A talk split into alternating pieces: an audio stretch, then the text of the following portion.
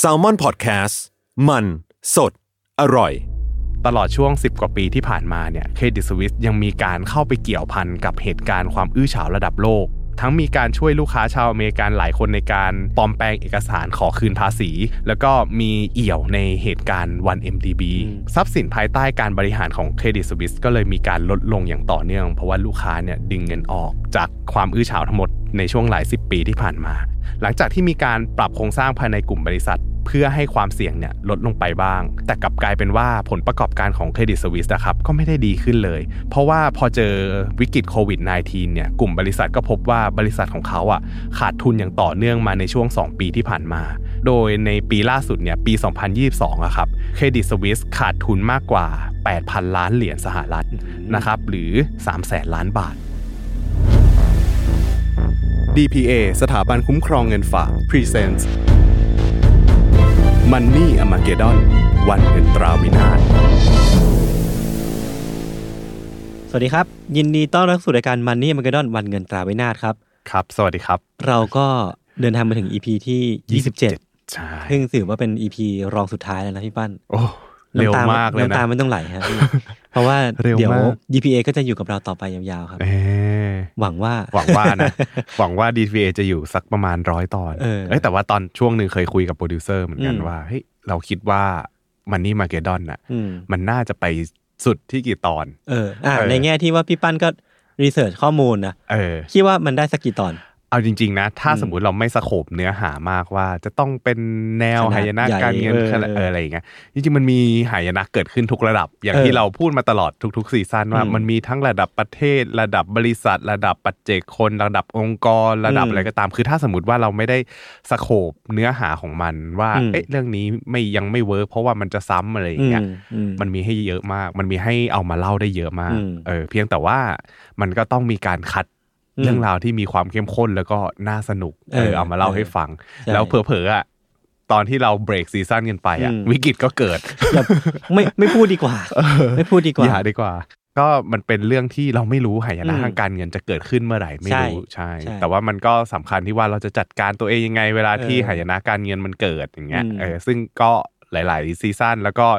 ก่อนหน้านี้ 26 ตอน อืม ก็เล่ามาประมาณ 26 เคส อืม อาจจะมีรูปแบบที่มันคล้าย ๆคลึงกันบ้าง ครับ แต่ว่า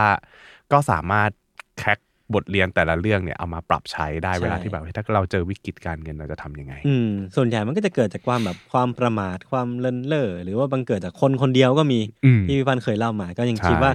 มันน่าจะยังมีเรื่องให้เล่าหลากหลายเหมือนกัน แน่นอน อืมแล้วก็รอดูว่า DPA เนี่ย จะผลักดัน อ่า ให้มันเกิดอีกกี่ซีซั่น ครับ ครับ ใครอยากให้มีซีซั่นต่อๆไปก็ขอบคุณ DPA มาด้วยนะครับ ครับผมช่วย DPA เนี่ย support DPA ก็คือเราพูดย้ำสโลแกนให้อีกรอบหนึ่งเลย อ่า คือเป็นสถาบันคุ้มครองเงินฝากครับ ที่พร้อมอยู่เคียงข้างผู้ฝากในทุกช่วงเวลาด้วย ครับ วงเงินคุ้มครองหนึ่งล้านบาทต่อหนึ่งสถาบันการเงิน อ่ะ ต่อหนึ่งรายผู้ฝากนะครับซึ่งก็คุ้มครองทันที มั่นใจ ครั ทุ บ กครั้ ผม งที่ฝากเงินได้เลยนะครับ โอเค วันนี้พี่ปั้นเอา ครับผม เรื่องอะไรมาเล่าฮะ วันนี้ขอหยิบเรื่องที่มันเกิดขึ้นสดๆร้อนๆบ้าง เพราะว่าก่อน เออ หน้าเนี้ยเราเล่าเรื่องที่มันผ่านมานานแล้ว อย่างเช่นไฮเปอร์อินเฟชันที่เยอรมัน เออเออ สนุกเหมือนกัน ครับ ชอบเพราะว่ามันเป็นเรื่องประวัติศาสต อัน ร์ นั้นผมก็ชอบ รู้สึก เออ ว่าแบบแปลกใหม่มากไม่เคยรู้มาก่อน ครับ แต่ว่าในวันนี้เนี่ยจะเอาเรื่องที่เพิ่งเกิดขึ้นสดๆร้อนๆเลย อืม นะครับคือตอนต้นปี 2023 เนี่ย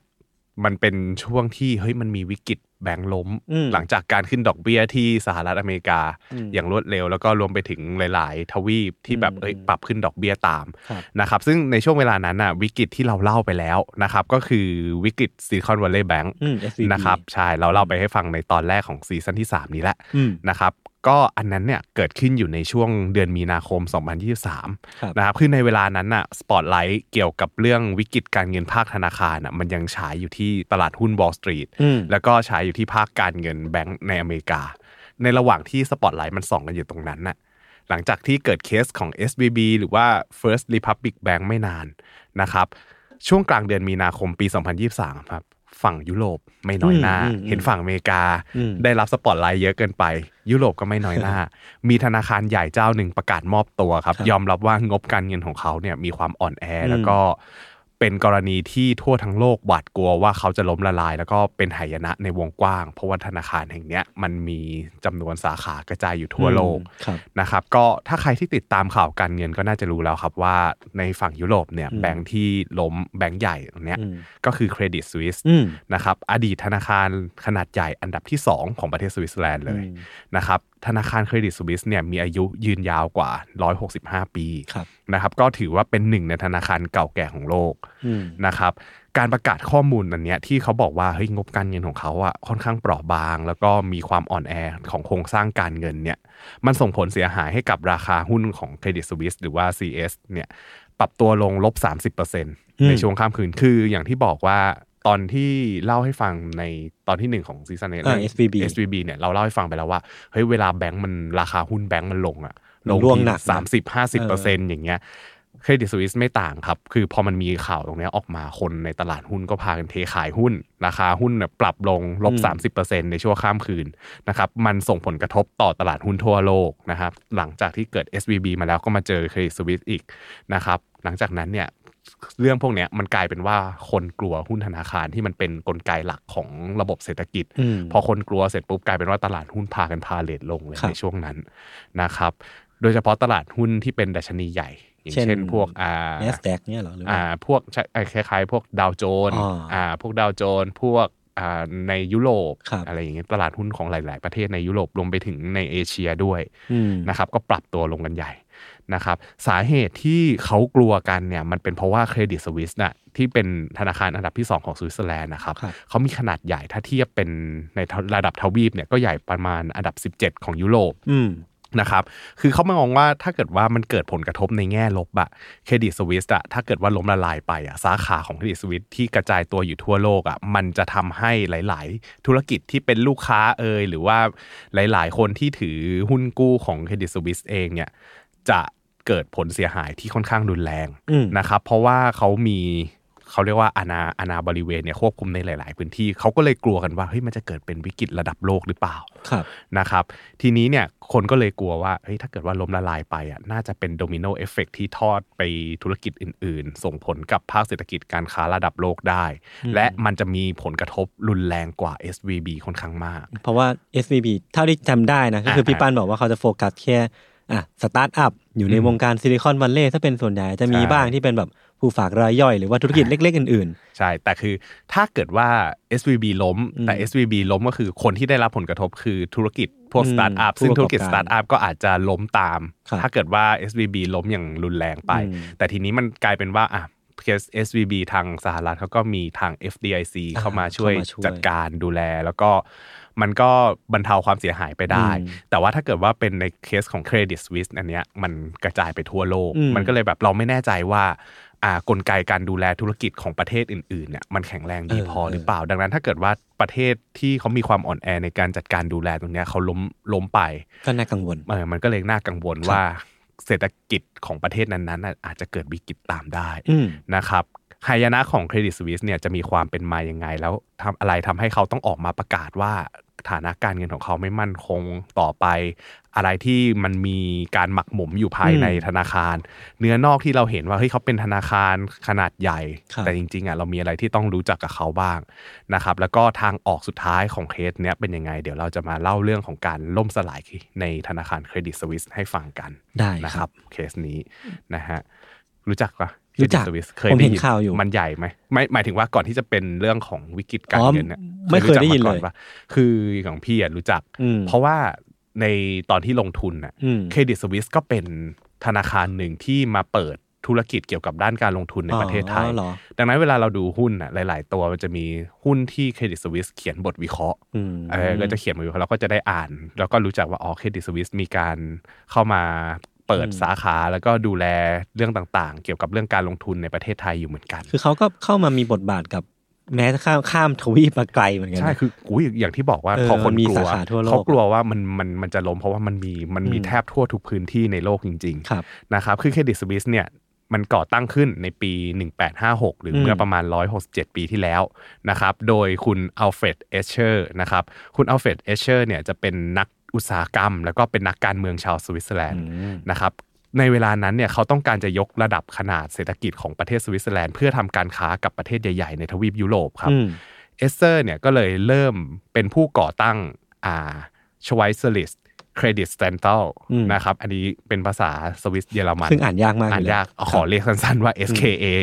นะครับเขาก็เลยก่อตั้ง SKA ซึ่งชื่อที่พูดไปเมื่อกี้ครับ มันมีความหมายว่าเป็นสถาบันด้านเครดิตของสวิตเซอร์แลนด์ SKA เนี่ยเป็นธนาคารที่ก่อตั้งเพื่อสนับสนุนเงินทุน ให้กับการลงทุนในระบบรถไฟ ข้าม อืม เทือกเขาอัลไพน์ที่เชื่อมต่อกับสวิตเซอร์แลนด์แล้วก็ท่าเรือใหญ่ ๆ ทางที่เอาไว้ใช้ทำการค้าของยุโรปนะครับรวมไปถึงให้ทุนในการสร้างโครงข่ายระบบไฟฟ้าของประเทศสวิตเซอร์แลนด์ โดยที่คุณเอสเซอร์เนี่ยเชื่อว่าธนาคารเนี่ยจะมีบทบาทสำคัญต่อเสถิรภาพทางการเงินของประเทศภายในอนาคต อืม นะครับก็คือก่อตั้งมาอย่างยาวนานแล้ว แต่ทีนี้พอทำธุรกิจมาได้สักเกือบเกือบร้อยปี มันก็เริ่มมีสงครามเกิดขึ้น อืม ช่วงหลังสงครามโลกครั้งที่หนึ่งอะครับในช่วงปี 1934 ช่วงนั้นเนี่ยเศรษฐกิจของเพื่อนบ้านเยอรมันเนี่ยกำลังระส่ำระสาย อืมที่เคยเล่าไป ใช่ก็คือที่เคยเล่าไปว่าไฮไฮเปอร์อินฟลชันเกิดขึ้น ครับ ที่นั่นแต่ว่าในช่วง 1934เนี่ยรู้สึกว่าจะเป็นช่วงที่นาซี อืม เริ่มขึ้นมามีบทบาทแล้ว ครับ แต่ว่าเศรษฐกิจก็ยังไม่ได้ดีนะ อือฮึ แต่นาซีก็ต้องทำนู่นทำนี่เพื่อพลิกฟื้นตอนนั้นที่เล่าให้ฟังนะครับใน EP ของไฮเปอร์อินฟลชันที่เยอรมนี อืม ทางสวิตเซอร์แลนด์เนี่ยเขาเป็นเพื่อนบ้านขนาดเล็กเขาอยากจะสร้างความมั่นคงทางการเงินในระยะยาวนะครับก็เลยมีการร่างกฎหมายธนาคารออกมาใช้นะครับโดยในช่วงแรกเนี่ยกฎหมายเนี่ยเน้นไปที่การรักษาข้อมูลทางการเงินของลูกค้าให้เป็นความลับ อืม เพราะเขาเชื่อว่ามันจะสร้างความเชื่อมั่นให้กับระบบทางการเงินในประเทศได้นะครับซึ่งมันเป็นผลดีต่อการทำธุรกิจต่อการลงทุนรวมถึงรัฐบาลของต่างประเทศเนี่ย อืม ก็พากันนำเงินเข้ามาฝากแล้วก็ลงทุนกับธนาคารในประเทศสวิตเซอร์แลนด์เพราะว่ามีการร่างอ่ากฎหมายตรงนี้ออกมานะครับมันก็เลยทำให้สวิตเซอร์แลนด์เนี่ยกลายเป็นศูนย์กลางทางการเงินของทวีปยุโรป อืม นะครับแล้วก็ได้รับการขนานนามว่าเป็นที่ที่มีความมั่นคง แล้วก็ปลอดภัยทางการเงินสูงที่สุดในโลก อืม นะครับมีคนไปแซวแซวสวิตเซอร์แลนด์ว่าเป็นเหมือนพวกตัวโนมแห่ง ซูริกเลย อืม นะครับคือไอตัวโนมก็คือไอตัวที่เป็นเหมือนคน ตัว แค่ จิ๋วๆ เออคนแค่เฝ้าเหมืองทอง เอออ อะไรอย่างเงี้ยใช่คือเขานิยามว่าใครที่มาฝากเงินกับสวิตเซอร์แลนด์เนี่ยคุณจะได้รับความเซฟสุดๆ เหมือนเหมือนโนมเฝ้าทอง ใช่มีมีตัวโนมเฝ้า ให้ เคยได้ยินเรื่องประมาณนี้ไหมว่าว่า ถ้ากับว่าเราอยากจะทำธุรกิจหรือทำธุรกรรมทางการเงินนะถ้าไปหับใหญ่อะ อืม ของยุโรปอะหรือของโลกอะจะอยู่ที่สวิต เคยเคยได้ยินมาบ้างรู้รู้แค่ว่าเขามีแบรนดิ้งเรื่องความแบบความ ความมั่นคง เซฟตี้ตรงนี้อะไร เอ เงี้ย อใช่คือหลาย ๆ คนก็จะเอาทองอ่ะ อืม มาเก็บที่สวิตเซอร์แลนด์หลาย ๆ ประเทศเลย ครับ นะครับ ซึ่ง SKA เนี่ยที่เป็นธนาคารหนึ่งในระบบธนาคารของสวิตเซอร์แลนด์เนี่ยได้รับอันนี้ส่งส์จากการร่างกฎหมายธนาคารของสวิตเซอร์แลนด์ครับ อือหือ เขาก็เลยได้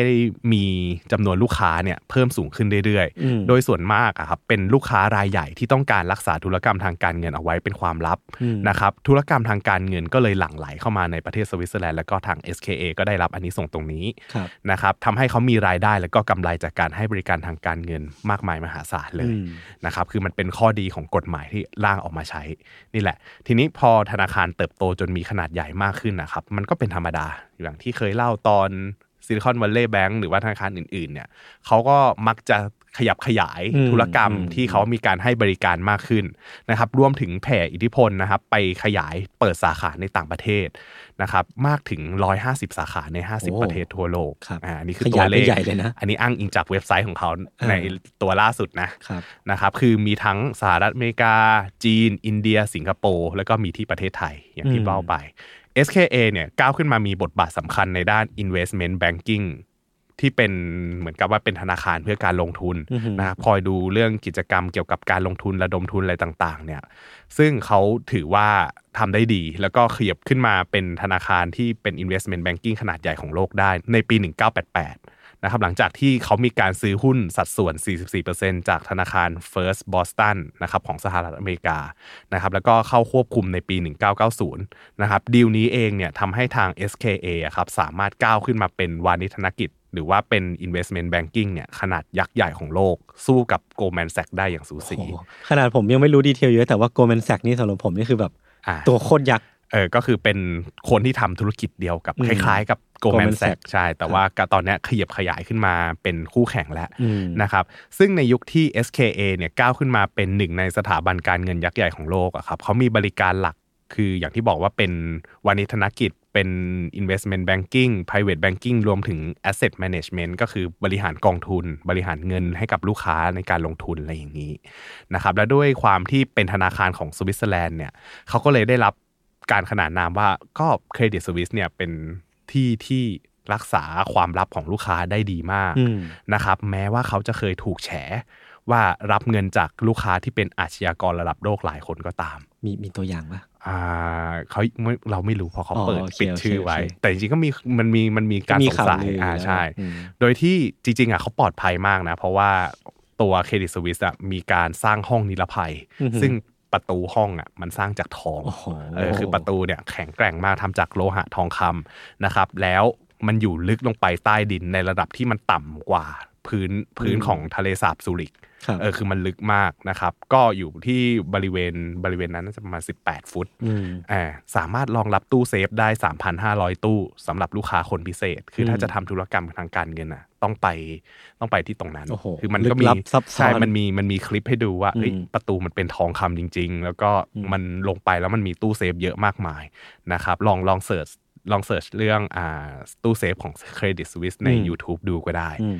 ที่เราเล่ามาทั้งหมดเนี่ยมันก็เลยทำให้ตัวเครดิตสวิสเองเนี่ยมีลูกค้านะครับส่วนใหญ่เนี่ยจะเป็นกลุ่ม High Net Worth อืม นะครับแล้วก็เป็นลูกค้าองค์กรธุรกิจที่ครอบคลุมเกือบทุกธุรกิจเลย ไม่ว่าจะเป็นอุตสาหกรรมการผลิต ภาคอสังหาริมทรัพย์อ่าธุรกิจค้าปลีกอ่าธุรกิจน้ำมันแล้วก็แก๊สธรรมชาติ พลังงานเทคโนโลยีโทรคมนาคมอะไรอย่างเงี้ยมีเยอะแยะมากมาย คือครอบคลุมเกือบทุกธุรกิจเลย เป็นธุรกิจที่แค่ฟังชื่อก็รู้สึกรวยขึ้นมา เออคือมันเป็นธุรกิจไซซิ่งที่แบบ ใช่ ใหญ่ แบบใหญ่ แล้วมัน อะ ทำบางบางที่ทำงานเป็น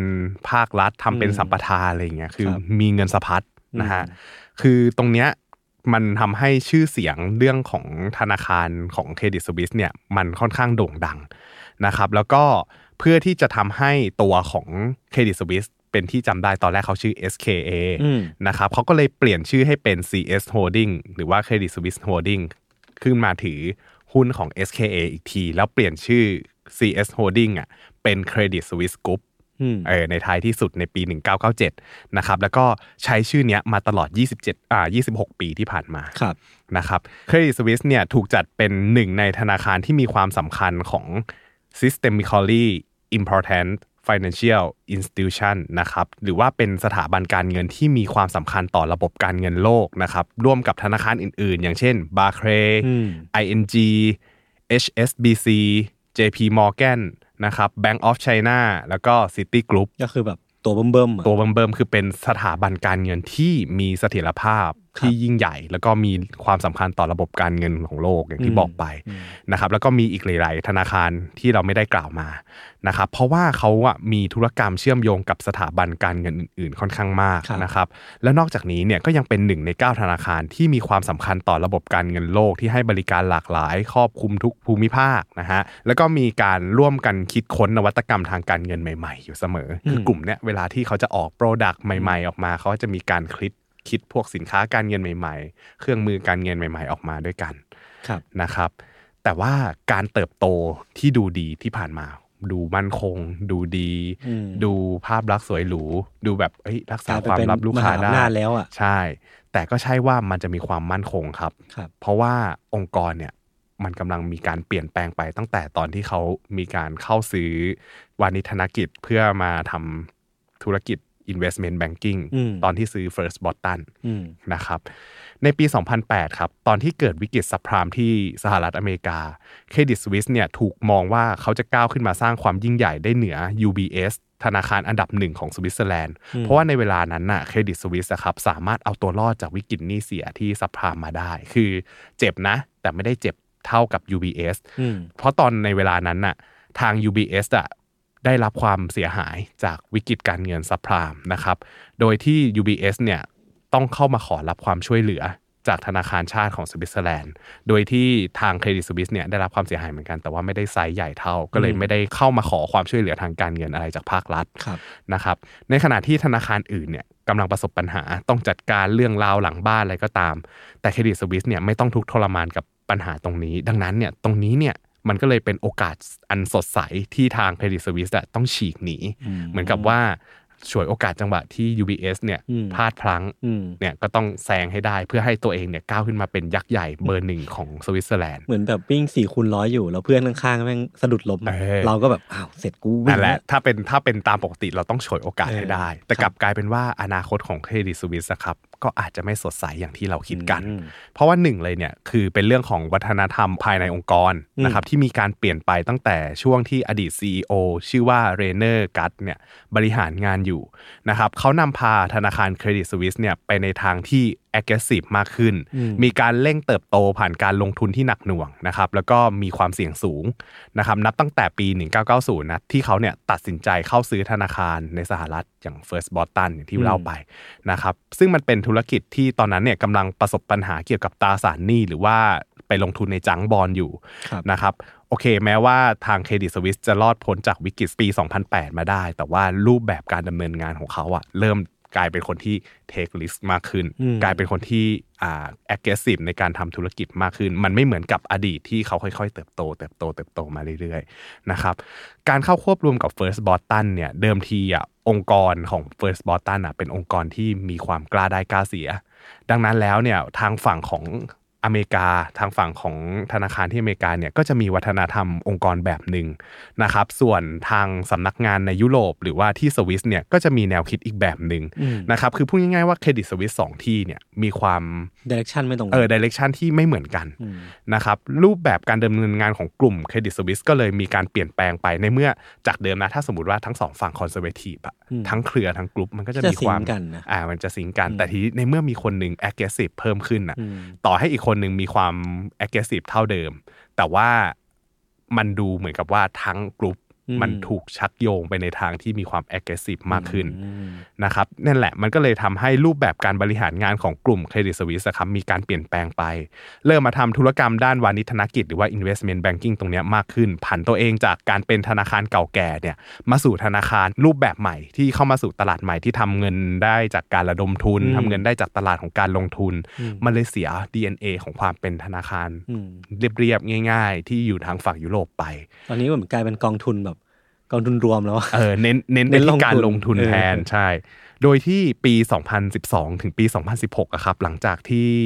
เกิดซับพรามวิกฤตซับพรามมันเป็นช่วงที่เครดิตสวิสครับ เจอปัญหาอื้อฉาวนะครับ อย่างเช่นปัญหาช่อโกงที่เรียกว่าเคสของทูน่าบอลนะครับทูน่าบอลเนี่ยจะเป็นการลงทุนในพันธบัตรของประเทศโมเซมบิก นะครับซึ่งเป็นหนึ่งในประเทศโซนแอฟริกันที่ยากจนที่สุดในโลกนะครับโดยเรื่องของเรื่องก็คือว่าเครดิตสวิสเนี่ยให้ทางรัฐบาลโมเซมบิกอะครับกู้ยืมเงินหลายพันล้านดอลลาร์เพื่อพัฒนาอุตสาหกรรมการประมงปลาทูน่านะครับคือเหมือนกับประเทศเล็ก ๆ แห่งเนี้ยครับเน้นการประมงเป็นหลักเออออกไปจับปลาทูน่าโดยที่หวังว่าประเทศที่อยู่ริมทะเลแห่งเนี้ยเขาจะใช้เงินในการพัฒนาโครงสร้างพื้นฐาน พัฒนาอุตสาหกรรมการประมงให้เติบโตขึ้นมาได้ อย่างเช่น การซื้อกองเรือ การซื้ออุปกรณ์หาปลาลงทุนกับระบบขนส่งภายในประเทศ เพราะว่าถ้าเกิดว่าในเมื่อทรัพยากรตรงนั้นน่ะมันดูมีสภาพแวดล้อมที่ดี ถ้าเกิดลงทุนโครงสร้างพื้นฐานหน่อย แล้วทำให้ประเทศเนี้ยเติบโตขึ้นมาได้อะตัวโมเซมบิกเนี่ยก็อาจจะจ่ายดอกเบี้ยที่ค่อนข้างดีงามให้กับเครดิตสวิส อืม แต่แทนที่เงินกู้ตรงนั้นที่ทางประเทศโมเซมบิกอะครับกู้ไปเนี่ยจะถูกใช้อย่างตรงไปตรงมากลับกลายเป็นว่าเงินจำนวนมากอะครับถูกใช้ไปในทางที่ไม่ค่อยดี อืม นะครับมีการอ้างว่าบริษัทต่อเรือสัญชาติเลบานอนเนี่ยเข้ามามีเอี่ยว โดยการจ่ายเงินใต้โต๊ะให้กับเจ้าหน้าที่ท้องถิ่น เพื่อทำให้เจ้าหน้าที่ท้องถิ่นน่ะเลือกใช้บริการการต่อเรือของบริษัทในเลบานอน อืม นะครับซึ่งมันจะทำให้ทางบริษัทเลบานอนเนี่ยได้โครงการใหญ่ตรงนี้ รวมไปถึงมีการจ่ายเงินบางก้อนให้กับเจ้าหน้าที่บางคนของเครดิตสวิสที่สำนักงานในประเทศอังกฤษ เพื่อดันเรื่องเนี้ยเพื่อดันเรื่องการลงทุนให้เงินกู้กับโมเซมบิกอะ อืม ไปสู่ระดับบนระดับผู้บริหาร อ๋ เออคือเหมือนกับว่าจ่ายเงินให้พนักงานตรงเนี้ยทำหน้าที่ตรงนี้ดีๆ อืม เออรวมถึงจ่ายให้นักการเมืองที่มีการผลักดันโครงการตรงนี้ด้วย ครับ เรียกได้ว่ากินกันอิ่ม อืม นะครับสำหรับทุกๆ ภาคส่วนตรงนี้นะครับซึ่งพอทุกอย่างคลี่คลายลงเนี่ยทางเครดิตสวิสน่ะมันต้องเสียหาย เพราะว่าอย่างที่บอกว่าแทนที่เงินจะลงทุนไปในการพัฒนาจริงๆเนี่ยกลับกลายเป็นว่าเงินทั้งหมดอะถูกใช้ไปในทางทุจริตคอร์รัปชันนะครับทางเครดิตสวิสเนี่ยต้องจ่ายค่าเสียหายเกือบ 500 ล้านดอลลาร์สหรัฐจากการ นำเงินของลูกค้าเนี่ยไปใช้ลงทุนแบบนี้นะครับรวมถึงมีการไล e ์ออฟหนี้สินของโมเซมบิกไปด้วย เพราะว่า โมเซมบิกไม่ได้เอาไปพัฒนาจนเกิดกำไรได้จริง ก็เท่ากับว่าเขาไม่มีเงินกลับมาจ่ายคืน อืม เออคืออาจจะเสียไปบางก้อน แต่ก็ต้อง write off ออกไปทั้งหมดเนี่ยประมาณ 200 ล้านดอลลาร์ ครับ นะครับรวมถึงมีการชดเชยค่าเสียหายต่างๆ ให้กับประชาชนในโมเซมบิกด้วย อันนี้คือเรื่องเฉาโชว์เหมือนกันนะ เออมันถือเป็นเรื่องเช้าเลย อันนี้คือ เออ เคสแรก ครับ เออคือนักลงทุนน่ะอาจจะมองว่าในช่วงที่มีความอื้อฉาวตรงเนี้ยครับ อืม ระบบการควบคุมภายในของเครดิตสวิสอ่ะมันดูเหมือนไม่ค่อยเป็นอิสระจากกันเท่าไหร่นะครับเพราะว่ามันมีผู้บริหารบางคนในระดับสูงเนี่ยเป็นคนที่คอยสูบเลือดสูบเนื้อองค์กรแห่งนี้อยู่นะครับเพราะว่าถ้าเกิดว่าเรานับตั้งแต่จุดพีคของราคาหุ้นเครดิตสวิสในปี 2007เนี่ยที่ระดับประมาณ 70 ดอลลาร์ต่อหุ้นนะครับ ต่อมาเนี่ยมันเหลืออยู่แค่ 15 ดอลลาร์ต่อหุ้นในปี 2016 นะครับ หุ้นของธนาคารเนี่ยหมดความน่าเชื่อถือลงมาเกือบ 80%ในระยะเวลา 10 ปีที่ผ่านมา นะครับ คือพูดง่ายๆว่า เรื่องราวความอื้อฉาวอะ่ะ มันไม่ได้มีแค่ทูน่าบอลเรื่องเดียว แต่จริงๆอะ่ะมันมีมาตลอดนะครับ แล้วความที่อื้อฉาวตรงเนี้ยมันทำให้นักลงทุนหมดความเชื่อมั่นกับเครดิตสวิสแล้วก็เทขายหุ้นออกมา ราคาหุ้นก็เลยซึมลงซึมลงซึมลงจาก 70 ดอลลาร์มาเหลือแค่ 15 ดอลลาร์ในปี อืม 2016 นะครับ ความเน่าเหม็นยังไม่จบแค่นี้ครับ ตลอดช่วง 10 กว่าปีที่ผ่านมาเนี่ยเครดิตสวิสยังมีการเข้าไปเกี่ยวพันกับเหตุการณ์ความอื้อฉาวระดับโลก อืม นะครับทั้งมีการช่วยลูกค้าชาวอเมริกันหลายคนในการยื่นปลอมแปลงเอกสารขอคืนภาษีอ่าอันนี้ก็เป็นเรื่องเช้าที่แบบเฮ้ยไปช่วยเขาหลบภาษีอะไรอย่างเงี้ยแล้วก็มีเอี่ยวในเหตุการณ์วัน MDB อืม นะครับซึ่งวัน MDB เนี่ยก็เป็นเคสระดับใหญ่ที่เกิดกับเพื่อนบ้านเรา ครับ แต่ว่าเดี๋ยวเราจะหยิบมาพูดแน่นอนแหละ แต่ไม่ แน่นอน บอกหรอกว่าตอนไหน มันเหลืออีกตอนเดียวแล้วพี่ อ๋อเหรอ ของซีซั่นเนี้ยเหลืออีกตอนเดียวแล้ อ้าว ว อาจจะไม่ใช่ก็ได้ อาจจะเป็นซีซั่นหน้าก็ได้ เอ๊ะไม่แน่ใจ เออเดี๋ยวรอเดี๋ยวรอ ต้อ ฟั ง ง รอดู ต่อ ตอน ไป หน้าครับ ครับผม นั่นแหละ อันเนี้ยก็คือมีเอี่ยวกับเคสใหญ่ ๆ ตรงนี้ คืออ ม ไม่ใช่ตัวการหลักแต่ว่าเครดิตสวิสก็เป็นหนึ่งในหนึ่ง ผู้มี ใน ส่วน ผู้มีส่วนร่วม อืม นะครับ ซึ่งใครก็ตามที่สุดมีส่วนร่วมกับเคส 1MDB เนี่ย อืม ก็ถือว่าได้รับความอื้อฉาวไปเป็นการโดนตาหน้าอยู่เหมือนกันนะครับ รวมถึงมีพนักงานบางคนนะครับช่อโกงลูกค้าของตัวเอง คือเหมือนกับว่าวัฒนธรรมองค์กรมันไม่ได้รับการกรูมมิ่งที่ดีหรือเปล่าไม่แน่ใจ มันเหมือนทำให้มันเริ่มมีคนที่กล้าที่จะมาช่อโกงลูกค้าตัวเอง โดยเฉพาะเคสที่นายกรัฐมนตรีของประเทศจอร์เจียครับ ถูกพนักงานของเครดิตสวิสท่านหนึ่งนะครับอยู่ใน private banking เป็นสังกัด private banking เนี่ยเขายักยอกเงินของ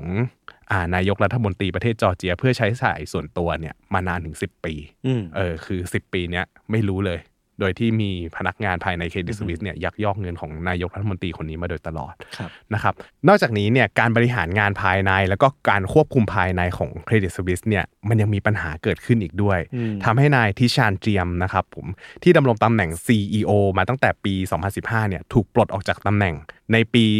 2020 หลังจากเกิดเคสอื้อฉาว spying scandal นะครับที่เกี่ยวกับการเจรกรรมข้อมูลขององค์กรอื่นนะครับแล้วก็มีการคุกคามคุณอิกบาลขานนะครับ อืม ที่เป็นผู้จัดการระดับสูงของธนาคารที่เขาได้ลาออกจากองค์กรไปแล้ว ก็คือคุณอิกบาลขานเนี่ยเคยทำงานอยู่กับคุณทิชานเทียม อืม นะครับแต่กลายเป็นว่าจากเดิมเนี่ยที่คุณอิกเบาขัน อันนี้จากที่ลองสืบสืบข้อมูลมานะ อืม อิกเบาขันเนี่ยเขาจะขึ้นมาแทนทิชานเทียม แต่กลายเป็นว่าเขาย้ายไปองค์กรอื่น ครับ นะครับมันก็เลยทำให้คุณทิชานเทียมเหมือนกับว่ากลัวว่าคนเนี้ยจะมาขโมยข้อมูล อ่า ของเครดิตสวิสเนี่ยไปใช้กับบริษัทคู่แข่ง อะไรอย่างนี้ก็เลยมีข่าวว่าเอ้ยสองคนเนี้ยนอกจากเรื่องเนี้ย ไม่ลงรอยกัน เออก่อนหน้านี้มีปัญหาส่วนตัวกันมาก่อน ซึ่งเหตุการณ์อื้อฉาวครั้งเนี้ยเป็นเหตุร้ายแรงที่ถือว่าเป็นการสั่นคลอนเสถียรภาพของวงการธนาคารสวิตเซอร์แลนด์อีกด้วย อืม เพราะว่าอย่างที่คุยกันมาตอนต้นว่ากฎหมายอ่ะ อืม คือร่างออกมาเพื่อให้รักษาความลับของลูกค้ารวมถึงมีการรักษาข้อมูลนะครับแต่อันเนี้ยมันเดินกลายเป็นว่ามันมีการจ้างนักสืบเข้าไปติดตามชีวิต มีการคุกคาม อืม อ่าธนาคารอื่นที่เป็นคู่แข่งกัน พนักงานธนาคารอื่นที่เป็นคู่แข่งกันเนี่ยมันเลยทำให้กลายเป็นเรื่องอื้อฉาว ครับ นะครับก็สุดท้ายคุณทิชานเทียมเนี่ยก็เลยโดนไล่ออกไป อืม นะครับถูกปลดออกไปในปี 2020นะครับแล้วก็ปี 2021นะครับบริษัทเครดิตสวิสเนี่ยโดนลูกค้ารายใหญ่อย่าง a r s c o t Capital Management เนี่ยผิดนัดชำระหนี้นะครับหลังจากที่มหาเศรษฐีบินวางเนี่ยขาดทุนจากการเดิมพันเกินขนาดโดยใช้มาจินนะครับพูดง่ายๆเหมือนกับว่าคุณบินวางเนี่ย อืม เป็นคนที่ลงทุน อืม นะครับลงทุนซื้อหุ้นนะครับจำนวนมากก่อนที่จะโดนมาจินคอนะครับซึ่งพอโดนมาจินคอเนี่ยโดนบังคับให้ขายหุ้นเนี่ยเครดิตสวิสเนี่ยก็ได้รับความเสียหายโดยที่กลายเป็นว่าทาง ทางนักลงทุนฝั่งนั้นอะที่เป็นลูกค้าของอากองทุนเนี่ยมีการเขาเรียกว่าเหมือนกับว่าเป็นการผิดนัดชำระ อืม แล้วคือกู้ยืมเงินจากกองทุน อืม นะครับจากบริษัทจัดการกองทุนอะไรก็ตาม กู้ยืมเงินไม่จ่ายเงินคืน อืพมอไม่จ่ายเงินคืนกลายเป็นว่าความเสียหาย ก็ตกอยู่ที่บริษัทกองทุนนั้นที่เครดิตสวิสลงทุนไว้ ครับ นะครับทำให้เขาได้รับความเสียหายตรงนี้ไปมากถึง 5.5 พันล้านดอลลาร์ อืม ซึ่งเป็นจำนวนที่มากกว่ากำไรทั้งปีของบริษัทนะครับทำให้บริษัทเนี่ยถูกตั้งข้อสงสัยถึงเรื่อง risk management อืม ว่าบริหารงานกันยังไงถึงขาดการดูแลเรื่องความเสี่ยง ไป อืม กล้ากล้าไปแบกรับความเสี่ยงจากการปล่อยกู้ให้กับเฮดฟันที่ไม่มีความมั่นคงทางการเงินตรงนี้ ครับ นะครับแถมในช่วงเวลาที่ไล่เลี่ยกันเนี่ยบริษัทยังจะต้องมีการปิดกองทุน 4 แห่งที่ร่วมกันบริหารกับทาง Green s e a l Capital หลังจากที่ทาง Green s e a l เนี่ยมีประเด็นเกี่ยวกับการทุจริตกองทุน ร่วมกับลูกค้ารายใหญ่ในธุรกิจเหล็กนะครับทำให้ทาง Credit Suisse ในฐานะผู้ออกกองทุนเนี่ยก็สูญเสียความน่าเชื่อถือเข้าไปอีก อืม นะครับเพราะว่าบริษัทเครดิตสวิสเนี่ยได้ชักชวนลูกค้าระดับไฮเน็ตเวิร์กหลาย ๆ พันรายเลย อืม นะฮะให้มาร่วมลงทุนกับกองทุนนี้ ซึ่งการชักชวนเข้ามาลงทุนแล้ว มันมีการทุจริตภายในกองทุนที่เกิดขึ้นเนี่ย ถือเป็นเรื่องน่าเกลียดมาก มันทำให้ลูกค้าไม่พอใจแล้วก็พากันฟ้องร้องเครดิตสวิส ครับ นะครับ ก็จากที่เล่ามาทั้งหมดเนี่ย อืม ไม่ว่าจะเคสการช่อโกง การลงทุนที่ผิดพลาดจาก risk management อืม เรื่องอื้อฉาวภายในบริษัทที่มีการทำ spying scandal กัน อืม อะไรอย่างเงี้ยมันทำให้แบบภาพลักษณ์ของเครดิตสวิสอะ ไม่ดีเลยอะ มันเขาเรียกว่าสูญเสียทั้งเรื่องของภาพลักษณ์เอง แล้วก็ อืม สูญเสียในเรื่องของความเชื่อมั่นเองด้วยอะ ทั้งที่ได้ชื่อในชื่อมันมีคำว่าเครดิตอยู่ เออ แต่ตอนนี้มันมันไลฟ์เครดิตไปแล้วนะ ทั้งเครดิตสวิสทั้งภาพลักษณ์ของ ขอ ค ง วาม ส เป็ วิ น ส สวิตเซอร์แลนด์ด้วย เออ ใช่ มันแบบมันแย่ไปหมดเลย ครับผมทรัพย์สินภายใต้การบริหารของเครดิตสวิสก็เลยมีการลดลงอย่างต่อเนื่อง เพราะว่าลูกค้าเนี่ยดึงเงินออก ดึง อืม สินทรัพย์ของตัวเองออก จากความอื้อฉาวทั้งหมดในช่วงหลายสิบปีที่ผ่านมา ครับ นะครับนอกจากนี้เนี่ยความน่าเชื่อถือของลูกค้าก็ยังลดลงอีก เพราะว่ามีการทำข้อมูลสำคัญของลูกค้ารายใหญ่หลุดออกมาด้วย อืม นะครับอันเนี้ยพูดได้เพราะว่ามีการฟ้องร้องกัน เช่น ครอบครัวของอดีตประธานาธิบดีฮอสนีบูมารักแห่งอียิปต์ ครับ นะครับอดีตประธานาธิบดีของคาซัคสถาน แล้วก็อีกคนหนึ่งก็โรนัลรีฟุกนะครับโรนัลรีฟุกเนี่ยเป็นอดีตประธานตลาดหลักทรัพย์ของฮ่องกงนะครับที่ถูกจำคุกโทษฐานรับสินบน รวมไปถึงทางเครดิตสวิสเนี่ยมีการบริหารงานที่ผิดพลาดภายในองค์กรทำให้เงินทุนของลูกค้าเนี่ยเสียหายร้ายแรงอยู่หลายครั้งนะครับ อืม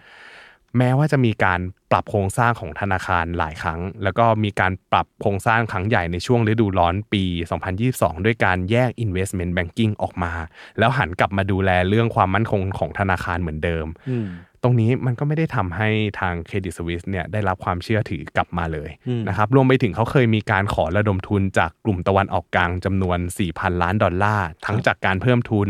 แล้วก็ขอเงินกู้ยืมไปใช้ปรับโครงสร้างหนี้ด้วยนะครับเพราะว่าไอในระหว่างนั้นอะช่วงที่เจอปัญหาหลาย ๆ อย่าง รวมไปถึงมีโควิดเกิดขึ้นด้วยนะครับเขาต้องมีการปลดพนักงานมากกว่า 9,000ตำแหน่งตรงเนี้ยซึ่งการปลดพนักงานมันทำให้เกิดค่าใช้จ่ายมหาศาลตามมา ก็คือค่าค่าชดเชย ใช่พอจ่ายค่าชดเชยไปปุ๊บเงินสภาพคล่องก็แทบไม่เหลือ ตรงนี้ก็เลยต้องขอระดมทุนจากทั้งทางการเพิ่มทุน แล้วก็จากทั้งการกู้ยืมมาด้วย อืม นะครับหลังจากที่มีการปรับโครงสร้างภายในกลุ่มบริษัท เพื่อให้ความเสี่ยงเนี่ยลดลงไปบ้างนะครับแต่กลับกลายเป็นว่าผลประกอบการของเครดิตสวิสนะครับก็ไม่ได้ดีขึ้นเลย เพราะว่าพอเจอวิกฤตโควิด -19 เนี่ยกลุ่มบริษัทก็พบว่าบริษัทของเขาอ่ะขาดทุนอย่างต่อเนื่องมาในช่วง 2 ปีที่ผ่านมา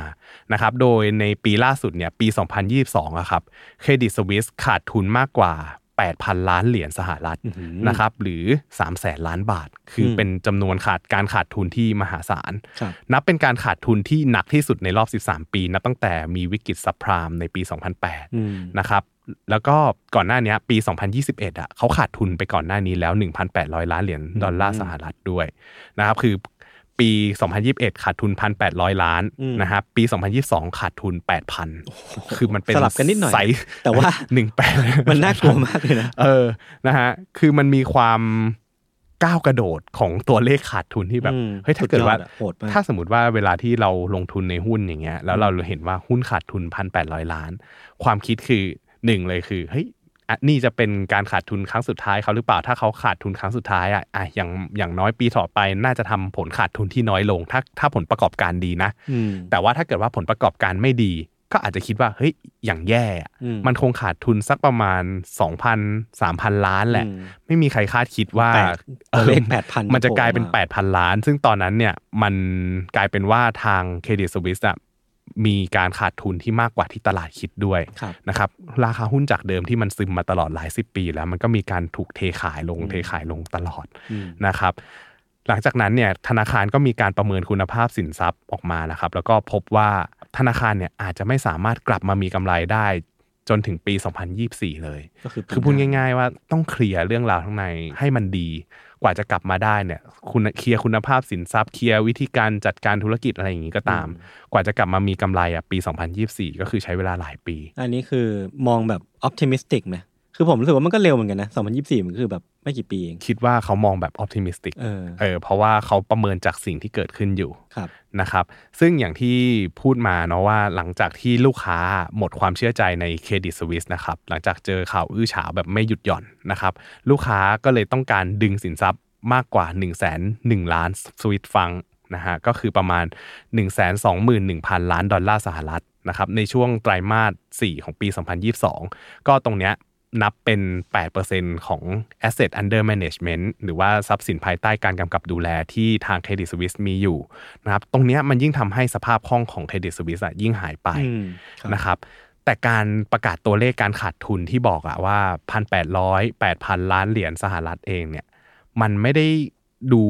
น่ากังวลเท่ากับการออกมายอมรับว่า อือฮึ มันมีความอ่อนแออันใหญ่หลวง อืม อยู่ในงบการเงินที่ผู้สอบบัญชีอย่าง PwC หรือว่า Price Waterhouse Cooper เนี่ยตรวจพบเจอ แล้วก็ปัญหาเนี้ยอาจจะบานปลายไปถึงการเจอปัญหาสภาพคล่องด้วย อืม ซึ่งการเจอปัญหาสภาพคล่องเนี่ยคือคล้ายๆกับว่าเป็นปัญหาที่ค่อนข้างยิ่งใหญ่สำหรับธนาคาร อืม พูดง่ายๆว่าเขาไม่มีสินทรัพย์ไม่มีเงินสดมากพอที่จะจ่ายคืนเงินกู้ได้นะครับ ตรงเนี้ยมันทำให้ทางตลาดหุ้นเริ่มเกิดความหวาดกลัวเข้าไป จากเดิมที่บอกอะครับว่า ถ้าประเมินจากคุณภาพสินทรัพย์อะเขาอาจจะกลับมาทำกำไรได้หลังจากปี 2024 อืม แต่ถ้ามีตัวเนี้ยออกมา มันกลายเป็นว่าคุณภาพสินทรัพย์ก็แย่ อืม อะไรหลาย ๆ อย่างก็น่าจะทำให้เกิดสภาพคล่อง ดังนั้นสิ่งที่ตลาดกลัวมันไม่ใช่แค่ว่าจะกลับมาทำกำไรได้ไหมแล้ว แต่มันกลับกลายเป็นว่าตลาดกลัวแล้วว่า จะ จะ ล้ ล้ ม ม ไหม ละลายหรือเปล่า อืม ใช่ ซึ่งตรงเนี้ยทางผู้บริหารเองอะครับเขาก็ออกมายืนยันว่าเฮ้ยเงินทุนสำรองของธนาคารนะยังแข็งแกร่งนะ แต่สุดท้ายอะเงินทุนสำรองอะไม่ใช่เงินทุนที่เอาไว้ใช้ในการดำเนินธุรกิจ อืม นะครับวันที่ 15 มีนาคมปี 2023 ครับ หุ้นของธนาคารเครดิตสวิสครับลดลงถึง 24%ก็ถือว่าเป็นการลดต่ำกว่าประวัติการภายในเวลา 1 วันนะครับอันนี้คือ 24%ภายใน 1 วัน อืม นะครับวันที่ 15 มีนาคม อืม วันต่อมาวันที่ 16 มีนาคมครับ หุ้นดิ่งลงไปอีก 30% อืม เออ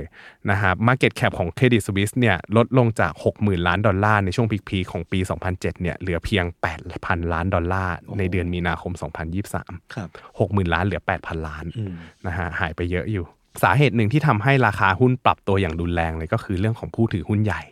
นะครับที่ตามปกติแล้วอ่ะเวลาที่ผู้ถือหุ้นใหญ่ให้การสนับสนุนธนาคารหรือว่าให้การสนับสนุนบริษัทมาเนี่ยเวลาที่ธนาคารหรือว่าบริษัทต้องการจะระดมทุนจากการเพิ่มทุนเนี่ยเขาก็ต้องเพิ่มทุนเพื่อให้สัดส่วนของตัวเองเนี่ย อืม ยังคงอยู่เท่าเดิม ก็คือพูดง่ายๆว่าธนาคารเนี่ยแอบแอบมัดมือชกเพื่อ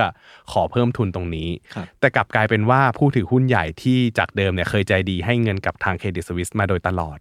คนนั้นอ่ะก็คือซาอุดิเนชั่นแนลแบงค์นะฮะ แล้วก็โอลายันแฟมิลี่นักลงทุนจากประเทศซาอุดิอาระเบียนะครับรวมไปถึงหน่วยงานการลงทุนในประเทศกาตาร์นะครับได้ออกมาปฏิเสธว่าเฮ้ยค่าครั้งเนี้ยขอไม่ให้เพิ่ม ไม่เอา เงิน แล้ว เพิ่มทุนแล้ว อืม แล้วก็จะไม่อัดฉีดเงินเข้าไปในเครดิตสวิสอีกต่อไป เพราะว่าไม่ต้องการให้สัดส่วนการถือหุ้นของตัวเองเนี่ยมีปริมาณที่เพิ่มขึ้น ครับ นะครับอีกสาเหตุหนึ่งเนี่ยก็คือเรื่องของความกลัวในตลาดหุ้นครับ เพราะว่าก่อนหน้านี้ไม่นานอ่ะอย่างที่บอกว่าสปอตไลท์อ่ะมันไปส่องอยู่ที่ฝั่งอเมริกา อืม อยู่ที่ SVB กับธนาคารอื่น ประมาณ 3 แห่ง อืม ในสหรัฐ ในตอนนั้นเนี่ยตลาดกำลังกังวล แล้วก็จับจ้องเรื่องการล้มละลายของธนาคารที่ขาดสภาพคล่องอยู่ อืม นะครับรวมไปถึงปัญหาในการดูแลความเสี่ยงนะฮะตรงเนี้ยเนี่ยทางตลาดหุ้นตอนแรกโฟกัสอยู่ตรงนั้น แต่ อืม กลายเป็นว่าจริงๆอ่ะมันไม่ได้โฟกัสอยู่แค่ตรงนั้นหรอกตลาดทั่วโลกกลัวแหละ อืม แล้วก็เซนซิทีฟกับเรื่องนี้เป็นพิเศษ ครับ นะครับมันก็เลยทำให้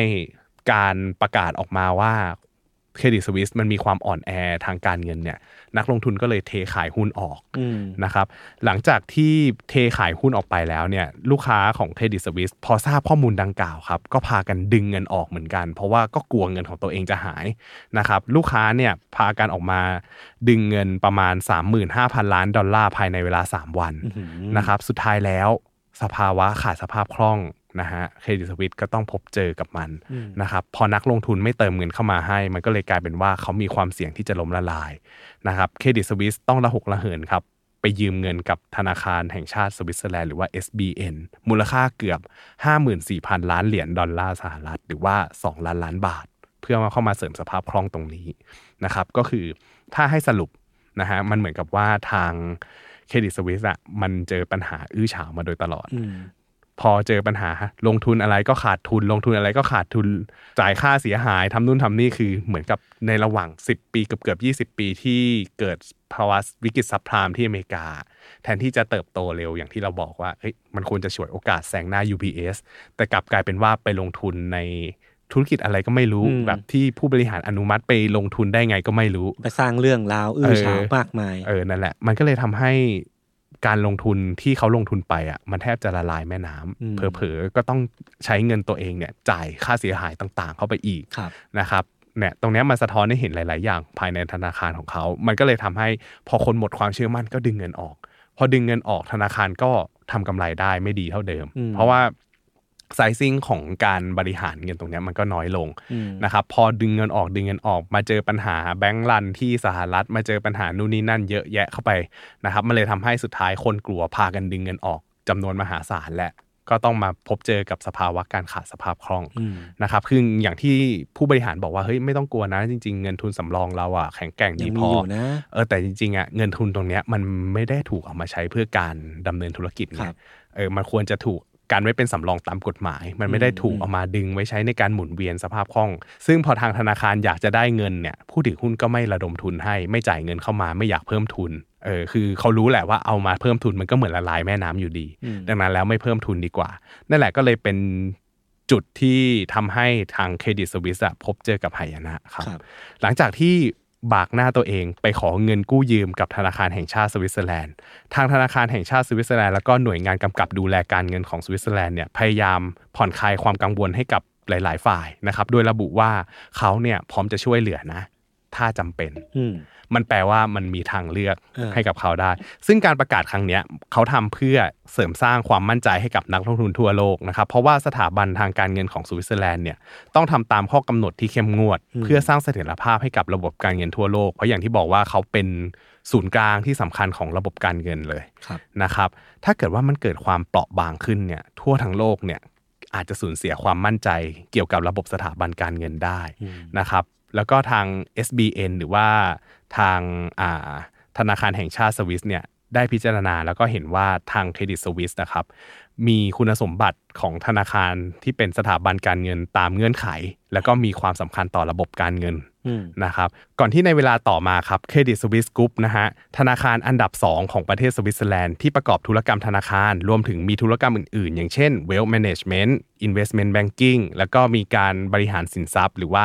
asset under management